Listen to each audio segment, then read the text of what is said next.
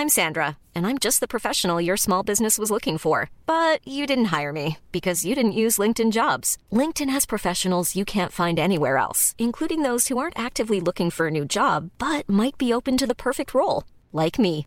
In a given month, over 70% of LinkedIn users don't visit other leading job sites. So if you're not looking on LinkedIn, you'll miss out on great candidates like Sandra. Start hiring professionals like a professional. Post your free job on linkedin.com/people today. Planning for your next trip? Elevate your travel style with Quince. Quince has all the jet-setting essentials you'll want for your next getaway, like European linen, premium luggage options, buttery soft Italian leather bags, and so much more. And it's all priced at 50 to 80% less than similar brands. Plus, Quince only works with factories that use safe and ethical manufacturing practices. Pack your bags with high-quality essentials you'll be wearing for vacations to come with Quince. Go to quince.com slash trip for free shipping and 365-day returns.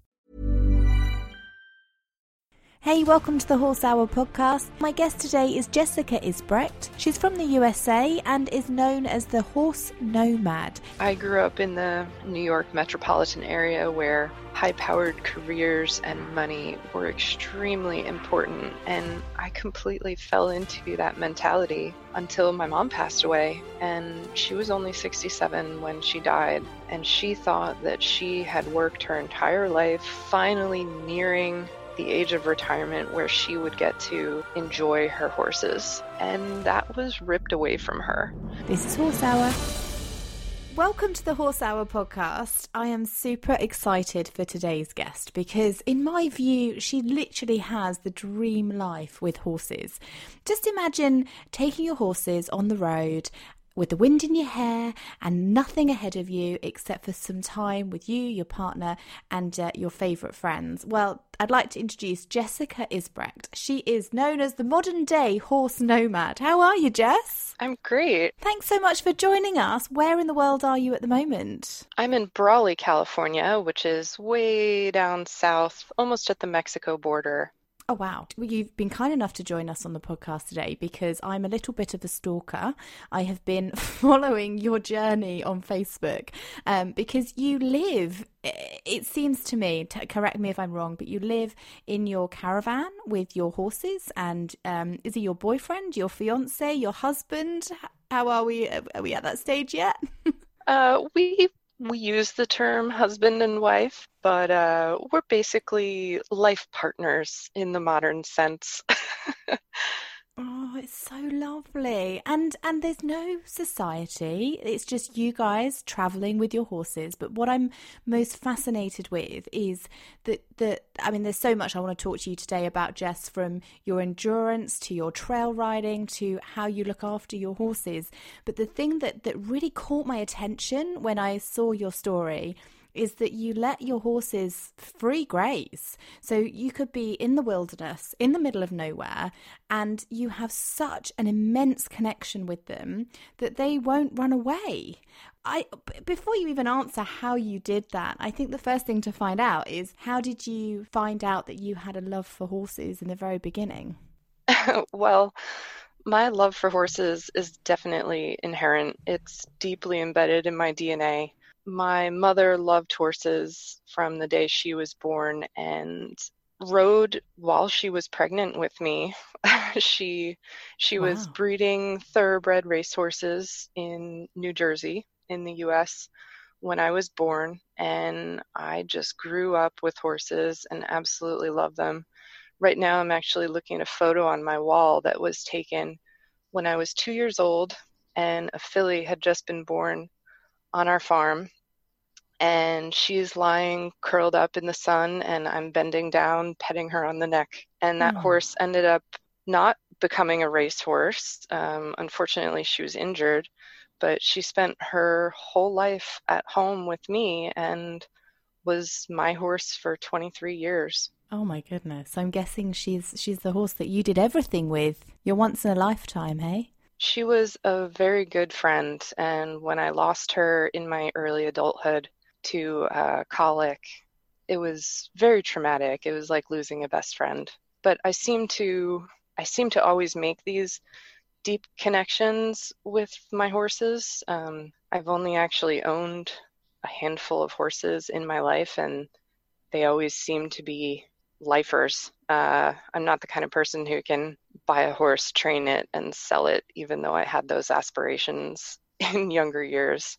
What was it that changed your mind then? When, you know, if you were thinking about training and selling, um, what was it that led you to keep hold of your friends? It's just the deep connection. I I don't look at horses or even most other animals as pets or livestock, even though I also spent five years of my life as an organic farmer raising animals for human consumption. Um, I still looked at them as individuals with personalities, and uh, that was also an interesting um, ethical debate.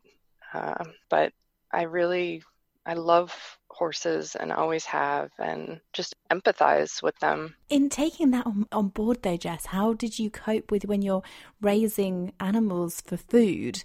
Um, this is an argument that I, I have with my own head all the time. You know, I, I haven't eaten lamb for 18 years apart from by accident when my mother-in-law fed it to me and I didn't know. you know, annoyingly I really enjoyed it and the guilt that I had eating, you know, after I realized that I'd eaten this lamb. But my husband and I often talk about having more animals and, you know, even possibly having pigs and sheep and breeding them. Um, I think, well, what would we breed them for? Well, for, for food, I guess. But I'm not sure that I could handle that. Um, I, I think I'd fall in love with them all too much, and I'd, you know, they'd end up being pets. So how did you cope with with that struggle in your head? It is a very interesting issue, and I I have an environmental training background, and I've always been concerned about the environment. So.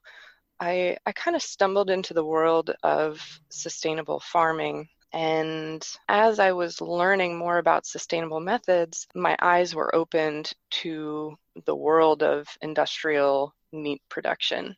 And it is a really horrific life for the animals that are raised in industrial settings on a large scale because those animals are typically confined, usually in not so nice, healthy conditions. A lot of times there's overcrowding they may not even have access to outdoors um, and even organic can can fall prey to those those same negative qualities. Food production especially for meat is not as idyllic and pastoral as our food labels try to make it seem. So i decided that i wanted to raise animals for human consumption on pasture as an alternative to industrial confinement. And I I've always been an omnivore and I do enjoy consuming meat. So I knew that people are always going to eat meat.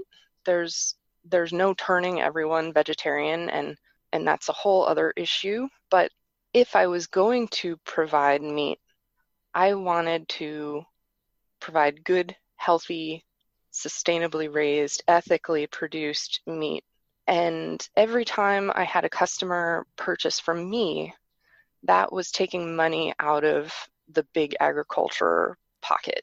Now, granted, that was not going to be like my own farm singly was not going to make a huge impact. But what I also tried to do was advocate for pasture raising and ethical raising of meat and educate other small farmers in the area and especially consumers as to why it's important to give animals a happy, healthy life, even if they are going to be used for human consumption. Um, so when I was breeding and raising my livestock, I gave them best quality of life that I possibly could. They were free to graze, run around, socially interact in small herds that would be more natural.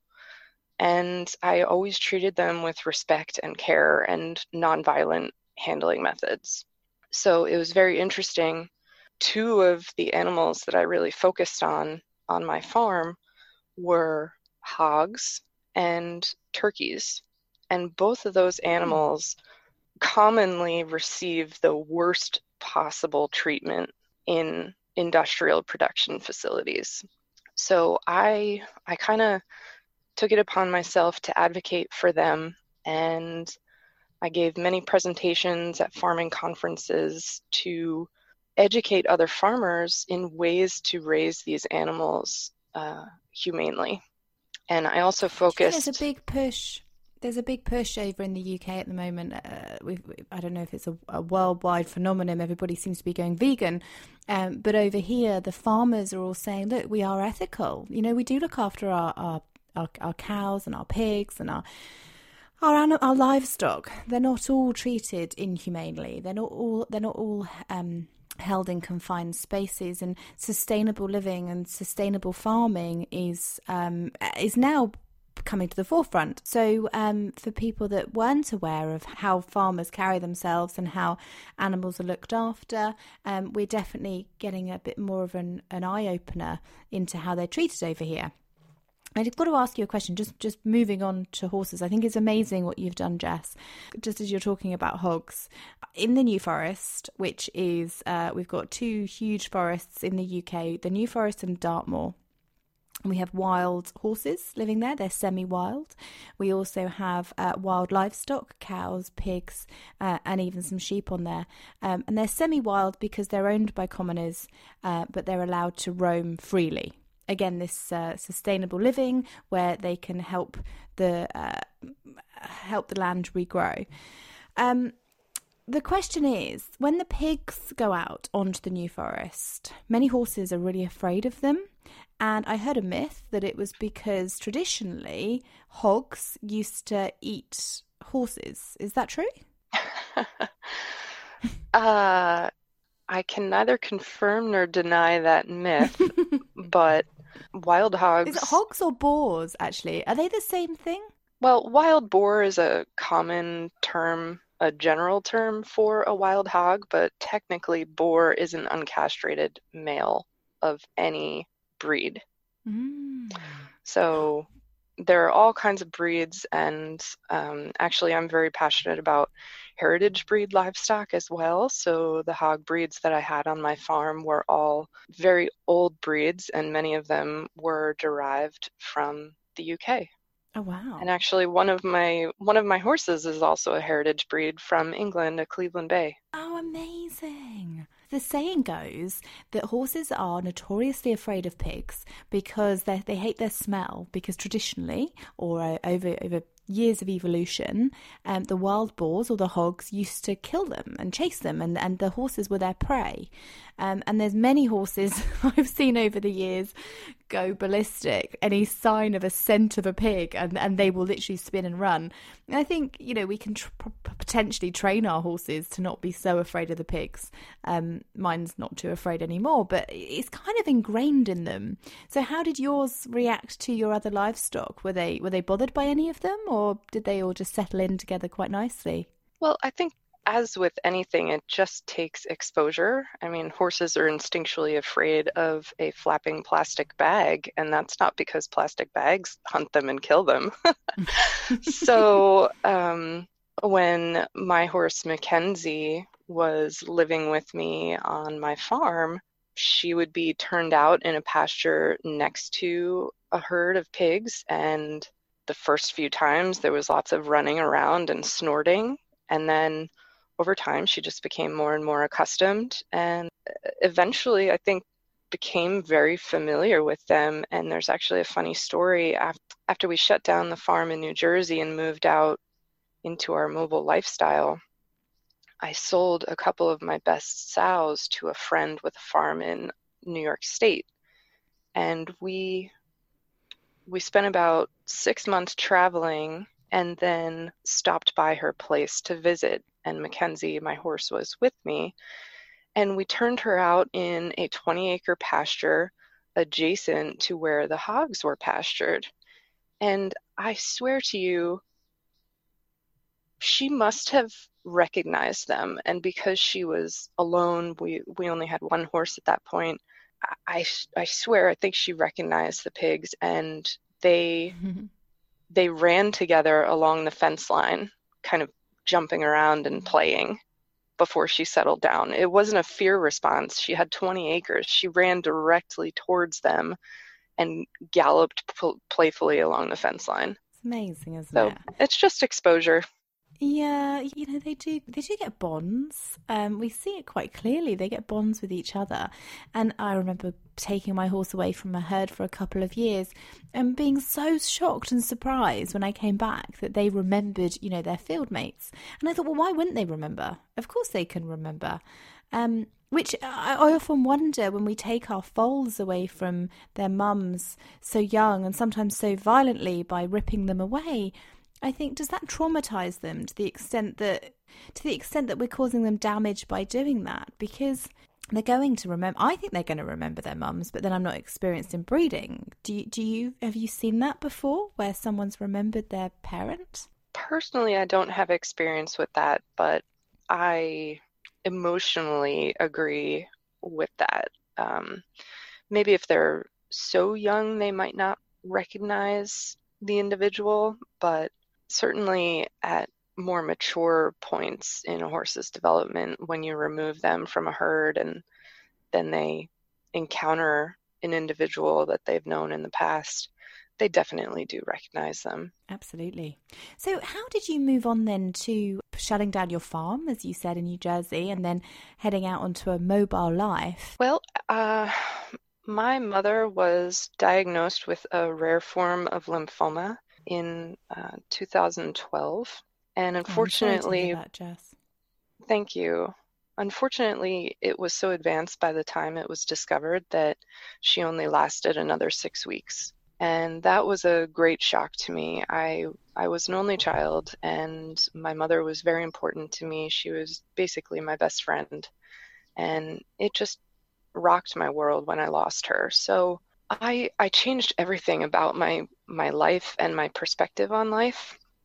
So Mm. honoring her memory and trying to heal myself emotionally was what led to me beginning my organic and sustainable farm. And I did that for five years, and it eventually became successful. So I felt like I had completed a, a sort of mission. And then at the same time, it was taking a toll on my body physically.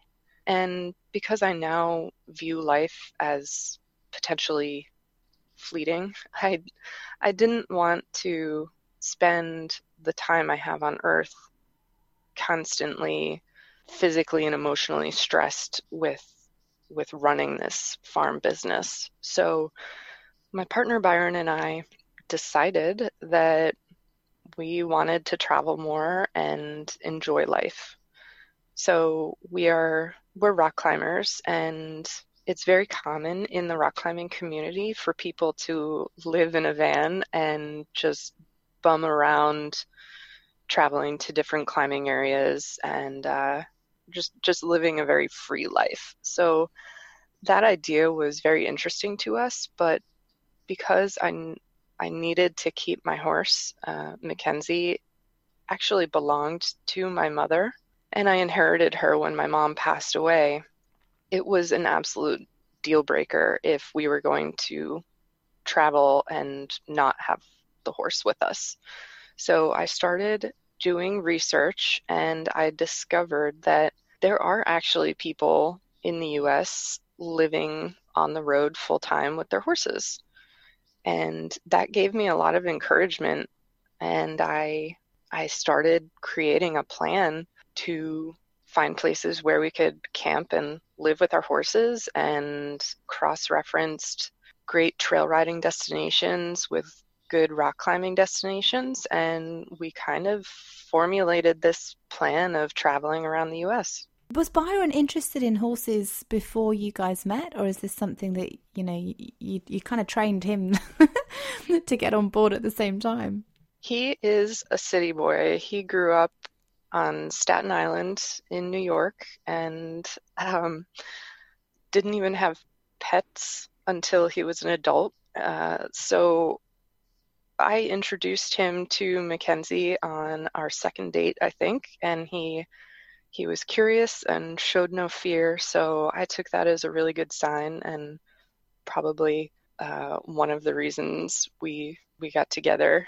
And I knew there was future potential, um, but he he was not he humored me by allowing me to give him riding lessons and take him on a couple trail rides, but he really had no deep interest in horses. The horses were always my thing, but um, eventually, after he joined me either on foot or on his mountain bike while I was riding on a trail, uh, he discovered that it would be a heck of a lot easier to also be on a horse. so we did finally end up purchasing a horse for him.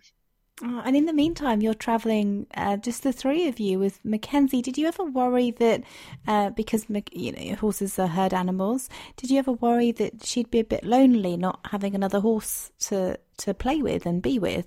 Yeah, absolutely. Her her well-being was my biggest concern, and even though made all of these plans to give up our our life essentially, I always said from day one of the planning that if if anything went wrong and this life did not suit her, we would settle down again and I would give it up.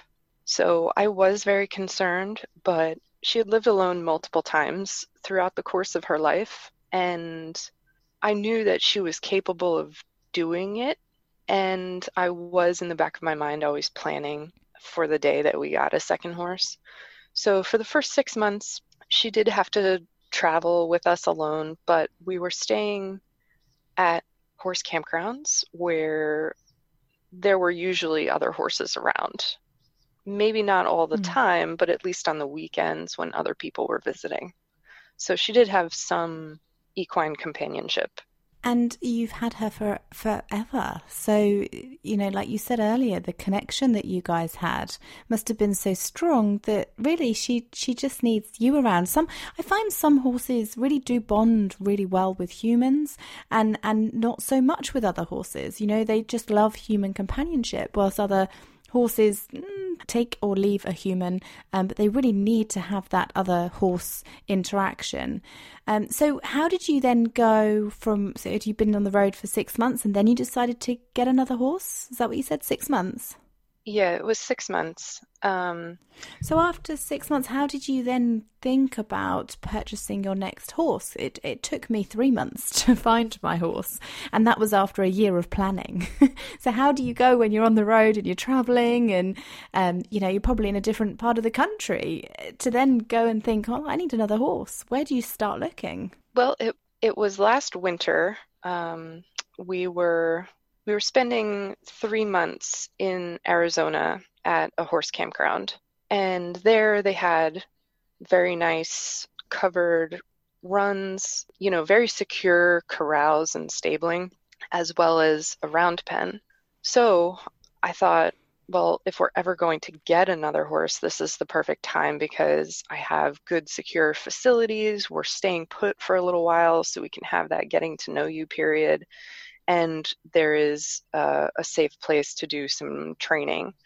So actually, the the first horses we looked at were mustangs that had been caught in the wild and then transferred to a prison in Arizona where the inmates do the initial gentling and training of the horses. Hasn't there just been a movie made about this place? Yeah, there have been quite a few movies and documentaries and um, it was a really really cool experience to go there and actually go to the the training facility see the inmates working the horses through the different obstacles and to see every stage from a completely untouched wild mustang or wild burro to a, a trained saddle horse that had been working on the prison's ranch for a few years but unfortunately, uh, because I not only wanted a horse that would be suitable for trail riding, I wanted a horse that might potentially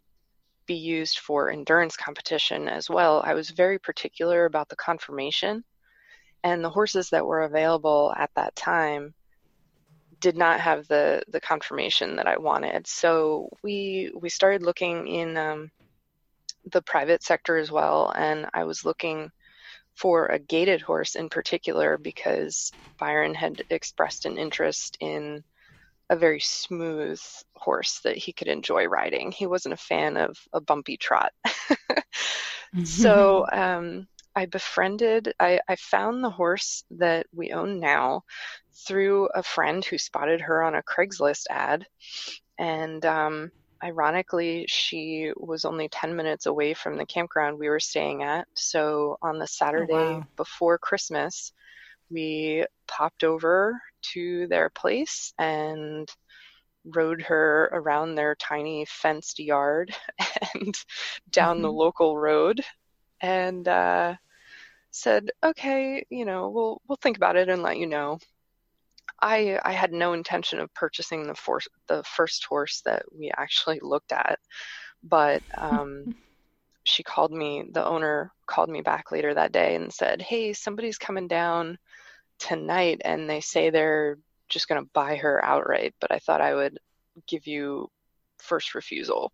So Byron and I kind of talked it over, and uh, you know, I knew this could just be a ploy to get rid of the horse but um, we discussed the pros and cons and really thought there's not that much to lose. She's healthy and well built. So if there's something wrong and she doesn't suit us, we can we can find her a new home. So that's River, and uh, she's a 10 year old Tennessee walking horse mare. And she has turned into a fantastic beginner safe trail horse as well as an endurance mount. So, Jess, I never ever would have imagined that a Tennessee walking horse would be suitable for trail riding or let alone endurance. Um, did she, had she been trained as a walking horse previously? Because bearing in mind, first of all, excuse my ignorance and my naivety, but over here, all we ever see is horrific pictures of the abuse that goes on with Tennessee walking horses and how they have to lift their legs so high and how people put chains around their ankles. And I know obviously you always get bad sides to certain disciplines, but very rarely do I ever see anything good. And and so even the thought of a Tennessee walking horse at the moment breaks my heart. So maybe you could tell us, you know, what is it really about? Yeah, I I have very strong negative feelings against the Tennessee walkers that are used in show rings and I don't I don't want to I don't want to disparage anyone or or comment too much on that, but it's it's obvious to anyone with any kind of empathy and feelings that mm. that the mm. practices used in the show ring are not ethical. So um, the Tennessee walking horse breed was actually developed for plantation overseers to have a very sturdy horse with uh, good endurance who could carry them miles and miles and miles across the fields while doing so comfortably. So um, the Tennessee Walker is a, a really great riding horse, and they tend to be very sensible uh, with good personalities. Some of them are are very prized for those show ring gaits that you've seen. Hmm. River, on the other hand, probably if she was bred to be a show horse, she definitely failed there because she does not have the smooth running walk or the fancy racking gait that a show ring horse has. She does what's called a stepping pace, which is a, a two beat gait where the legs on each side move together. So both legs on the left side step forward, both legs on the right side step forward. Um, that's commonly seen in harness racing horses, for instance. It is not a comfortable riding gait, uh, and I have I have been working with her to try to encourage her to do a smoother running walk or a rack, um, but it is it's a it's an ongoing process. uh, and I'm not I'm not an experienced gaited horse trainer, so I'm kind of learning as well. But um, uh, I think that's why we found such a deal on her but she mm. she definitely makes up for the lack of comfort with uh, with just other quality horse attributes. mm. So mm-hmm. to me, she's she's indispensable and irreplaceable at this point. Yeah. what was the meeting like between River and Mackenzie? Well, Mackenzie has a uh, how shall I put it? A very particular personality to begin with. Um, mm-hmm. She she has a very large personal space bubble, and she's also extremely possessive and sometimes defensive. So she had bonded with me and Byron very strongly because we were we were a family. We were living together alone. When she did encounter other horses, they were coming and going all the time. So we were our own herd. And when River showed up and started stealing some of our attention, she definitely became envious and would pin her ears at River and try to push her away. And um, to try to encourage them to bond, I stabled them in stalls next to each other, uh, which were just open pipe fencing so that they could touch each other over the fence and uh, get to know each other. But even to this day, Mackenzie sometimes tries to push River around, especially at feeding time. And uh, when she feels like she's too close, she'll she'll kind of nip or or try to push her out of the way by striking.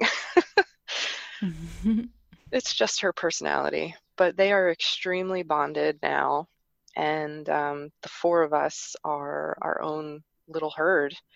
And uh, mm. I frequently ride by myself with the two horses, and initially I would ride River, who is very calm and relaxed and not defensive about her space, and I would pony Mackenzie, and Mackenzie would just follow along, and we would have no problems that way.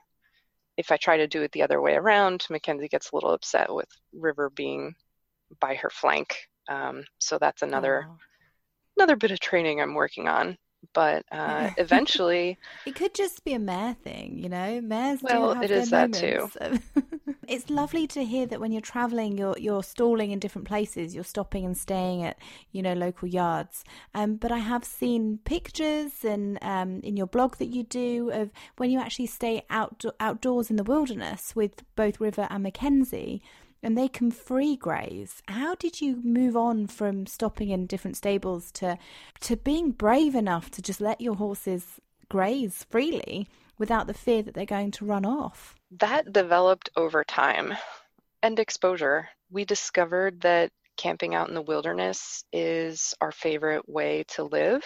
Um, it might be a little bit more inconvenient because shopping and feed stores are usually pretty far away and maybe I have to haul water in buckets out of a nearby creek, but it's really wonderful just being out in nature and it just it, it occurred through baby steps so as the horses bonded i would i progressed from ponying mackenzie to just taking her off the lead and going for a ride with her following along and then when we would be riding together um, Byron and I. Maybe maybe we've gone 10 miles up into the mountains and we stop where there's a nice lush meadow. We eventually got to the point where we trusted the horses to be happy to stop and graze. So we would stay, you know, within within reach uh, if one of them decided they wanted to start back to the trailer or something, but we would just let them loose while we were taking a break on the trail. And then and then eventually when we were camping in an area that was very remote, I felt comfortable in very short periods letting the horses loose. Uh, Flexibility is great. That's why there's yoga. Flexibility for your insurance coverage is great too. That's why there's United Healthcare Insurance Plans. Underwritten by Golden Rule Insurance Company, United Healthcare Insurance Plans offer flexible, budget friendly coverage for medical, vision, dental, and more. One of these plans may be right for you if you're, say, between jobs, coming off your parents' plan, turning a side hustle into a full hustle, or even missed open enrollment. Want more flexibility? Find out more about United Healthcare Insurance Plans at uh1.com. This Mother's Day, celebrate the extraordinary women in your life with a heartfelt gift from Blue Nile. Whether it's for your mom, a mother figure, or yourself as a mom, find that perfect piece to express your love and appreciation. Explore Blue Nile's exquisite pearls and mesmerizing gemstones that she's sure to love. Enjoy fast shipping options like guaranteed free shipping and returns. Make this Mother's Day unforgettable with a piece from Blue Nile. Right now, get up to 50% off at BlueNile.com. That's BlueNile.com. Wow. Nice. Yeah. What you're hearing are the sounds of people everywhere putting on Bombas socks, underwear, and t-shirts made from absurdly soft materials that feel like plush clouds. Yeah, that plush. And the best part? For every item you purchase, Bombas donates another to someone facing homelessness. Bombas. Big comfort for everyone. Go to bombas.com slash ACAST and use code ACAST for 20% off your first purchase. That's bombas.com slash ACAST. Code ACAST. I started out with keeping one on a lead rope and the other loose while we walked around and grazed together in the forest or the meadows. And then eventually I would just throw the rope over the horse's back so that if they did take off, I would have a way to grab them and catch them. Mm-hmm. And then eventually I got so comfortable that I just took the lead rope off of both of them and would hang out with them. And it just it just kind of evolved that way. Um, I do I do use positive reinforcement with the horses, and they are both extremely food motivated. So I knew that if they ever did disappear for a short period of time, I would most likely find them in some place that had good grass. And, you know, when we when we camp in an area for any extended period of time and ride the trails, both the horses and the humans identify these places with with good food options and usually we stop and graze after a trail ride so i always keep it in the back of my mind that if they were to break free at night because they were spooked by a bear or some other wildlife, I would probably either find them in the morning waiting for their breakfast at the camp or they would be just mm-hmm. down the trail in the grassy meadow. Did you have it's... any hairy moments? Because the thought of, you know, I, I hadn't even thought about bears, but you're right. You know, that's you're, it's actually quite dangerous, isn't it? Mm, not as dangerous as you would think. The only time I was slightly nervous was when we were camping in grizzly bear country. The people in that horse camp did tell me that it was common for a bear to walk through camp and check things out and see if they could find any horse feed. But I just try to be conscious of that and careful with my my food and my feed and keep it in airtight containers that won't release the smell because I did discover when we were camping in New Hampshire in the Northeast US, we did have a black bear try to break into the feed bins one night. Oh my gosh. But we haven't had as many close encounters as as you would think for how much wilderness camping we actually do. And the horses have gotten out of their fencing at night occasionally. So I use electric fencing so that I can create a corral or a paddock as large as I want to. And in certain areas, the ground is extremely dry and sandy, and it doesn't conduct electricity as well as moist, wet ground does. So, River was not as familiar with electric fence when we first started traveling with her. So, she tended to test it more than Mackenzie would. Mackenzie will never touch it or break through it no matter what. So a couple nights I did hear hoofbeats outside my window, and uh, all I have to do is go outside and get a feed can and shake the grain in the feed can, and they come running. Uh, mm-hmm. Uh, so that's very very helpful. And honestly, I I just trust them. I I put the faith in them that they know that I have their best interests in mind, and I know that they associate us, the humans, and our trailer as home, and they are essentially territorial in that aspect or in that sense.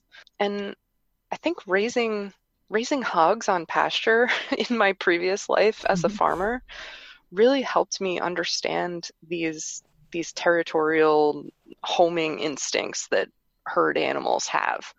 Because imagine mm-hmm. a herd of 60 hogs on a five acre pasture with just electric fence around them. Uh, I really had to have a lot of faith in in my understanding of the animal's behavior to feel comfortable living in that kind of situation without a secure perimeter fence around our farm. And there were plenty of times when the electric fence would stop working properly and a bunch of pigs would be running loose and you know it just it just takes training and positive experiences in order for them to associate you with food and mm-hmm. safety and just providing a, a, comfortable place for the animal to live that they want to come back to. So I feel like the horses are pretty much the same way. How old was River when you when you bought her? Uh, the seller told me that she was eight, but I don't have papers, so I don't know for sure. So she's, she, you know, she's young enough because uh, they say, you know, can you teach old horses? Can you teach old dogs new tricks? Can you teach old horses? Um, she was old enough to know a routine, so it's very much. And when I say a routine, I mean stabling, riding, you know, w- what her life was. Um, but it's a very different lifestyle. So it's it's just fascinating. I think as a youngster, they don't know any different, you know. So if you if you'd bought a foal and then introduced them to this life, they wouldn't know any different because they'd only know that known that life. But for River, she's known a very different life. Um, and I just find it fascinating how quickly they adapt to things and how horses just allow us to do whatever we want to them. And they have so much trust and so much faith. And I just think they're amazing. Yeah, I agree. And Mackenzie was 13 when we left for our grand adventure. And it it is just incredible how quickly the horses can adapt to a new lifestyle. Have you had any moments, Jess, where you've thought, oh, this is, you know, this was pretty bad. You know, it was a pretty bad experience, and you've potentially considered not doing things because of the horses or uh, because of, you know, your health. Sometimes there are headaches and challenges that come along with this lifestyle. Um, it's definitely not easy and it's not for everyone. Sometimes it can be challenging to find a safe and suitable place to camp. We ran into a situation where just a few months ago in California, we attended an endurance ride on the east side of California, almost by Nevada. And then we wanted to go west all the way to the coast to another endurance ride that was happening there. But we had a two week time period between the two events, and it became apparent after five days of struggling to find a safe, suitable place to stay with our horses that this area of Santa Barbara County was just not horse camping friendly even though there was tons of national forest and technically national forest is public land where we should be able to camp. Um, it was just the terrain and and regulations in that local area that became very challenging so that was really our only kind of bummer situation and we did manage to find a way through it due to the kindness of of friends and acquaintances and strangers who became new friends. Um, but for me, it's it's worth it. I I don't have a problem with struggling a little bit sometimes because the payoffs the rest of the time to have the freedom to live in all of these incredibly spectacularly beautiful places in nature is completely worth it. Sounds amazing. I do wonder how you pay for things though. How do you buy your feed? Well, luckily, uh, Byron was able to keep his IT job and works remotely. So that was also a, a factor in deciding to take off on this lifestyle. We knew that we could keep an income coming in. And then um, I do some part time sales and marketing work remotely for a friend's company in New Jersey, and I've been spending a lot of time cataloging and journaling our experiences with the hope of of making a book in the future. Oh my goodness, that would be amazing. Are you a photographer as well? I have always aspired to be a photographer, but I am nowhere near as good as I wish I could be. And all of my photos are taken on my cell phone. Thank goodness cell phones have good cameras nowadays because I ride with it in my pocket and then just pull it out and snap photos and videos as we're going down the trail. You know, they just someday, in, in uh, years ago, Polaroids used to be like really amazing cameras, as we know, and now we still love Polaroids. We love looking at photos from Polaroids, you know, from back in the day. So, sometime in the future, they're going to say, Do you remember that cell phone when you used to have a camera on a cell phone? and then there's going to be Jess's book of all her photos from her cell phone, and it will be amazing. So, you don't need a huge camera. Just um, it's the moments. It's capturing the moments. I think that's what's so special. Yeah, I love it. I I'm a very poor written journaler, so I I really keep a record through photographs. They're very important mm. to me. Yeah. I'm also no good at writing, which is why I do a podcast. I can talk for a living, but don't ask me to write an article. yeah, I feel kind of the same way. Um, when we started the blog, we had intentions of of writing a post every single week, and that just hasn't happened. And I'm just terrible at writing in a in a more formal format. I'm very good at telling stories through Facebook, which seems much more informal, and other social media platforms like Instagram. But um, I also was inspired to start my podcast about trail riding because I, I thought it would be a little bit easier to talk and tell stories through audio instead of the pressure of writing and having perfect grammar. mm. And you've got, you know, 10, 10 kilometers that you're riding all the time. You're going on all these trail rides. You can record whilst you're riding along. I'd love to hear what you see and what you get up to. Yeah, that's that would be really interesting to have a segment from the saddle. So that's been an idea too. Well, maybe one day you could phone us from the saddle when you're on a ride, and um, you can give us an update of how how you're getting on and where you're going, and we could check in every few months and see what you're up to. Sure thing. That would be fun. well, because you're inspiring me, so you're bound to inspire everybody else. I mean, I can't wait to go and get on get on my horse and go for a ride because Jess, we're consumed by fear. Not everybody. I, there are some super brave people out there that are just amazing, but my life is just one big fear ball. To be honest, I'm scared that you know something's going to go wrong and I'm not going to be able to get help, or that I've got no signal on my phone, or um, you know, that the horse is going to spook, and and and I guess two 2020, the New Year's resolution for me is to get out there and do more. And that's why I love speaking to people like you that are, you're so calm and you're just like, no, it's okay. It's just me and my horses. And every little girl imagines, you know, galloping out in the forest, just being free. And it seems that you have built yourself this very free lifestyle, which is amazing. Yeah, thank you. And you're not the first person to comment on my lack of fear and confidence when it comes to riding out.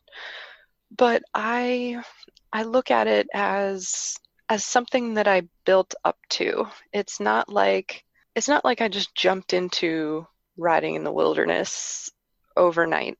I spent years building a relationship with my horse so that I could trust her and she could trust me and we could ride out safely.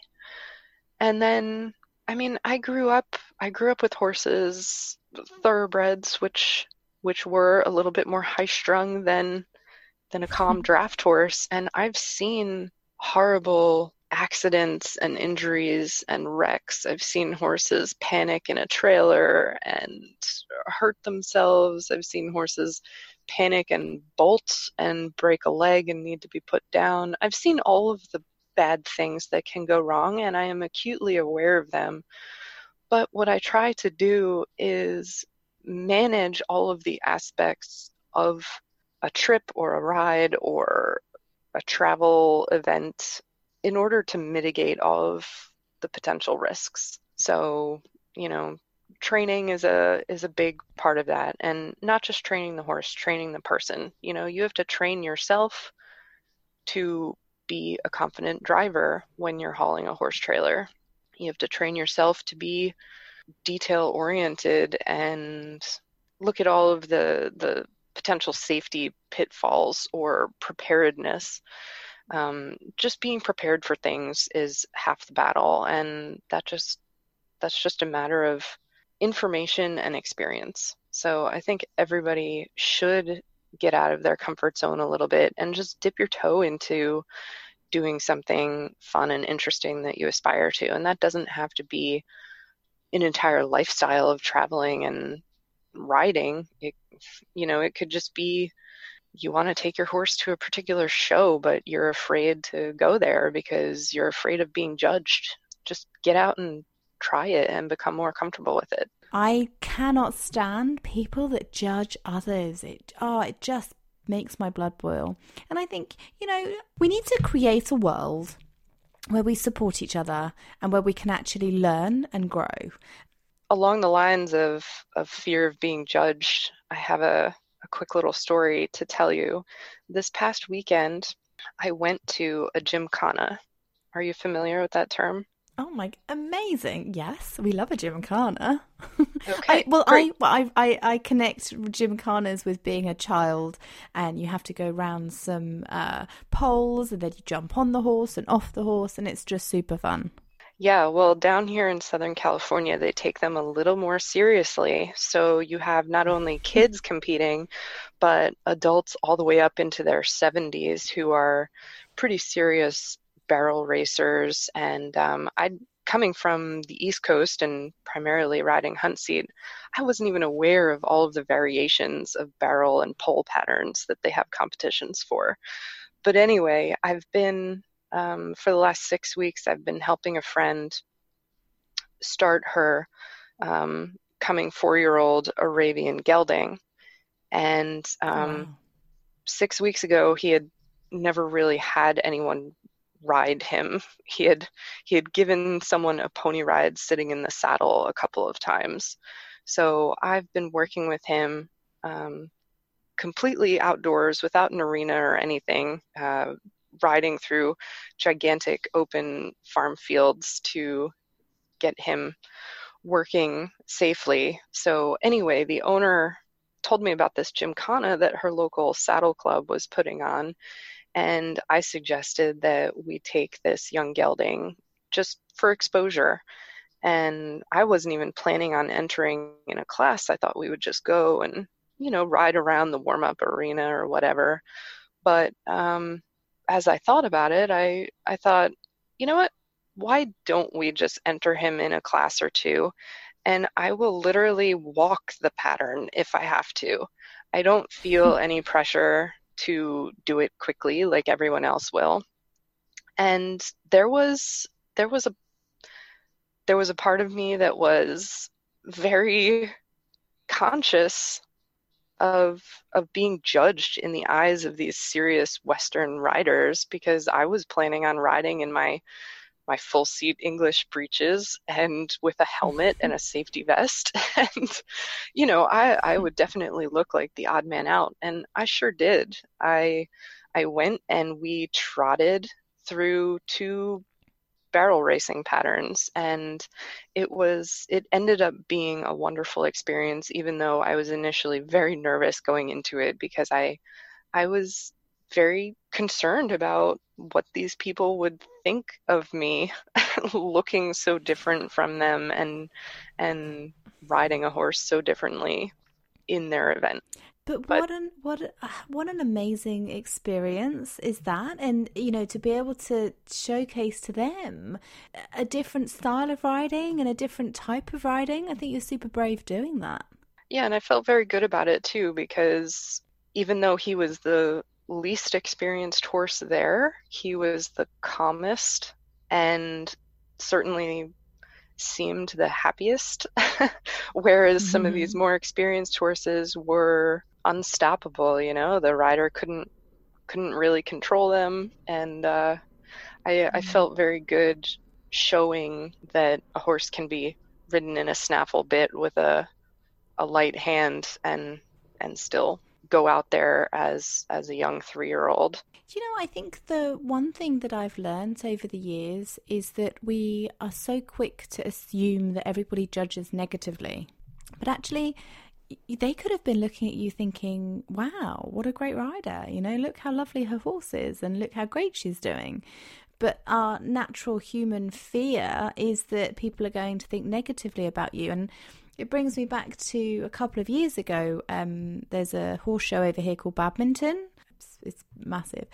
And I remember an Italian rider coming out and he caught my attention because he smiled the whole way through his dressage test, literally from start to finish.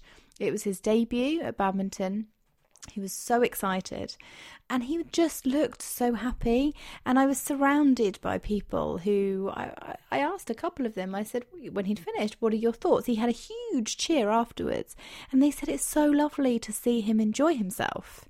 And for him, that's what that moment was all about.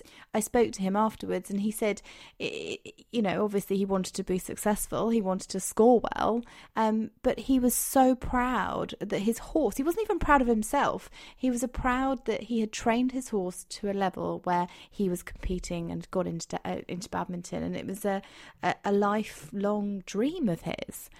And I kind of hope that maybe it's different, Jess, because we're adults now, so we can come in from a, a, a more a different perspective, I guess. Um, but maybe we need to just be taking those moments and and trying really hard to to not let other people's thoughts or looks um, and just assume that they're negative because I think most people kind of aren't that mean, really. Well, I hope they're not anyway. yeah, I agree completely. And I did get quite a few compliments from people on the day that Jim, Gymkhana complimenting the horse and how great he was and my my work with him but it is it is such an instinctual human response to worry what everyone in society is going to think of you and um, mm. I think those instinctual fears are in that particular situation, we realize that that kind of fear is unwarranted.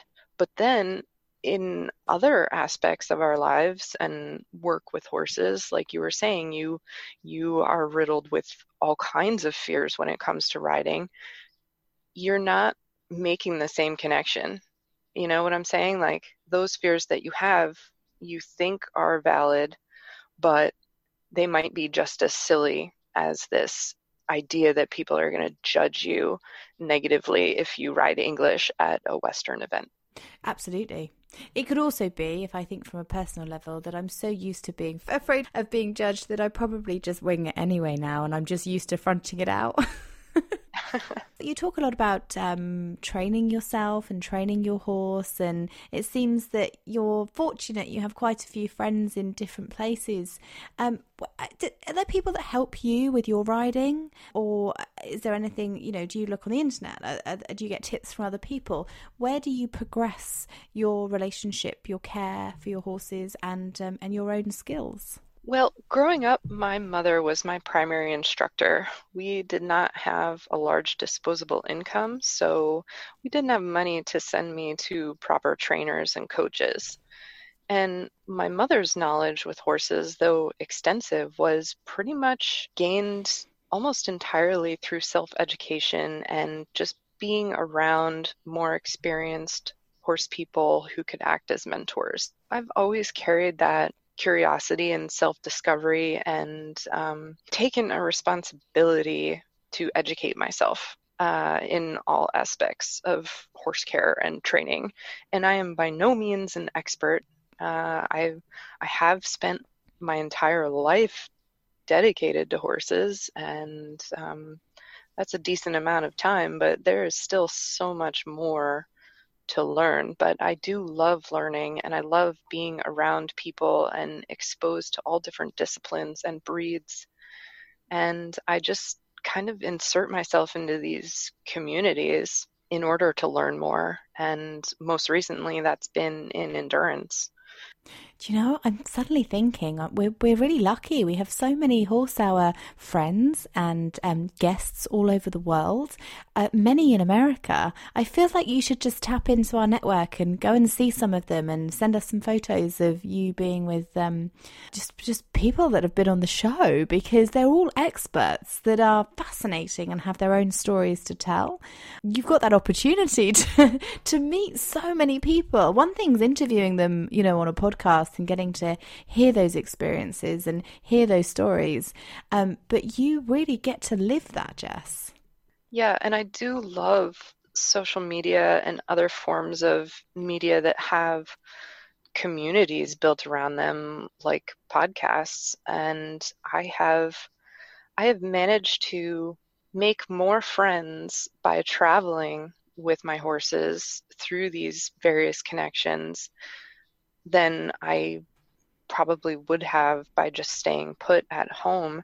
And it is a really unique experience and situation to be in, and um, it it makes it less lonely being out here because we don't be, have as many social uh, opportunities for social interaction while traveling mm-hmm. all over the place and living in remote locations. So, do you travel literally every day of the year, or or do you have some form of home base that you go back to? Life would be very difficult if we traveled every single day. Um, this this past calendar year, we did pick up and move camp 35 times over the course of the entire year. So if there's 52 weeks in the year, we moved 35 different times, just to give you a little perspective. And that was completely exhausting. it was a mm. lot of mm. fun because we got to do this huge loop of the US and see all kinds of beautiful places from deserts with cactus to prairies and mountains with high elevations and snow capped peaks. But um, it does take a lot out of you having to move all the time. So, what we prefer to do is find a place where we can stay put for a month or more at a time and then explore that area. And if we want to, um, we can take little side trips from there. So we do base camp and then take forays out from the base camp. Do you ever miss having a home though, like bricks and mortar, and just for a bit of a break? It's almost like you need to book a villa or something for two weeks just to just to have a, a sofa and a and a bed and um and a little holiday from traveling. Well, our travel trailer, our house, caravan, as you say in the UK, is actually pretty spacious and quite comfortable. We have uh, a queen size bed, a full bathroom, a shower, a couch, a kitchen uh, that has a stove and an oven. Um, the only things that I really miss are a washing machine to wash our clothes because I either wash them by hand in a, a bucket or use a public laundromat. And then maybe a dishwasher mm-hmm. would be nice. And unlimited water.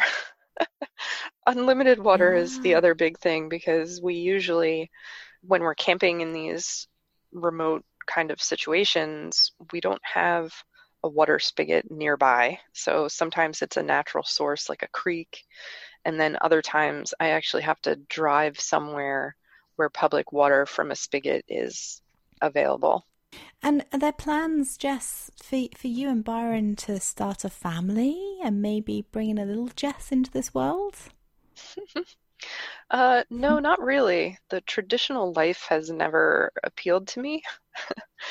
um, hence why we're not yet married and we don't live in a house. And uh, I don't have a very strong drive to procreate. I think that if we get to a point in our lives where we have settled down and feel like it's the right time to take that step, I would prefer adopting and giving a child a chance to live a really nice life with horses and animals and love that they might not be able to have Oh, it sounds lovely.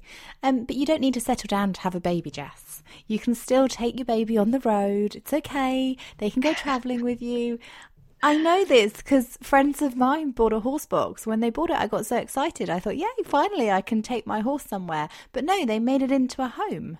Um, and they've had a baby and they travel all, they travel all over Europe. They don't have horses. Um, but they, uh, yeah, their little one is, is very much grown up in, in nature and um, and it's beautiful. She was a nurse, and it's just a lovely lifestyle. They they learn so much. I'm very envious of you, Jess. You're you're super brave, and it sounds like you're very content and just oh, I don't even know what the word is. Um, so happy within yourself. You're really calm. You've got a lovely vibe about you um, that I think we have in modern life there's there's so much going on all the time that sometimes it's nice to just take a moment and just be. And and hearing your story is is that. It's really lovely. It's taking getting the most out of what we have around us you know nature and the animals that we have and just enjoying them a little bit more rather than always looking for the next thing. You know, what are we going to do next? What's the next competition? How high can I jump? How can I do this? Or like me going the other way, it's like, oh, we'll just talk to each other, me and the horse. We don't ever go riding. I don't have time for it. You know? I think it's very important to analyze your life and your desires and really figure out what makes you happy. I feel like society is not necessarily set up to look out for you as an individual and as a human. you know, mm-hmm. I I grew up in the New York metropolitan area where high-powered careers and money were extremely important and I completely fell into that mentality until my mom passed away. And she was only 67 when she died. And she thought that she had worked her entire life and been an entrepreneur and built her business and was finally nearing the age of retirement where she would get to take a break and enjoy her horses. And that was ripped away from her. So that really opened up my eyes to to what I feel is the meaning of life, and that is fulfillment, personal fulfillment. So I was not always this content and this happy and stress free. I I was I was like everyone else, working a job and stressed and not sleeping and not eating and not taking care of myself properly. And I just put a stop mm-hmm. to it. and like I said, our our lifestyle now is not free of challenges, but it's it's what makes mm. us happy. On that note, Jess, I'm going to say thank you so much for your time. How can we follow you? Uh, we want definitely want to keep up with your story. So you're on Facebook, Instagram. Uh, what are your handles? Yeah, so um, my blog is rideclimb.com and there you can find our stories about places we've been and our experience in this lifestyle, as well as the podcast called Happy Trails, where I talk about trail riding destinations and everything of interest to trail riders. And then um, on Facebook and Instagram, you can find me under Ride Climb, as well as my personal Facebook page is Jessica Isbrecht. Brilliant, thank you. I'll share those on our Horse Hour uh, Twitter, Facebook, and Instagram as well, um, and include hashtag Horse Hour on some of those, Jess, so that you know in our networking hour everybody can see what you're up to. We love photos, we love videos, and um, seeing what you're up to, and then maybe we can check in again in a few months' time. Okay, sounds great. Thank you so much for having me. Thanks so much for listening. I hope you enjoyed this week's episode. As always, you can catch previous episodes of the Horse Hour podcast on our website. Just head to horsehour.co.uk or, of course, on Twitter, Facebook, Instagram, YouTube, even on TikTok now as well. So you can check out some of our horse videos on that. We love seeing your photos. Tag us at Horse Hour or hashtag Horse Hour. And I hope you're having a really good week with your horse. And I'll speak to you soon.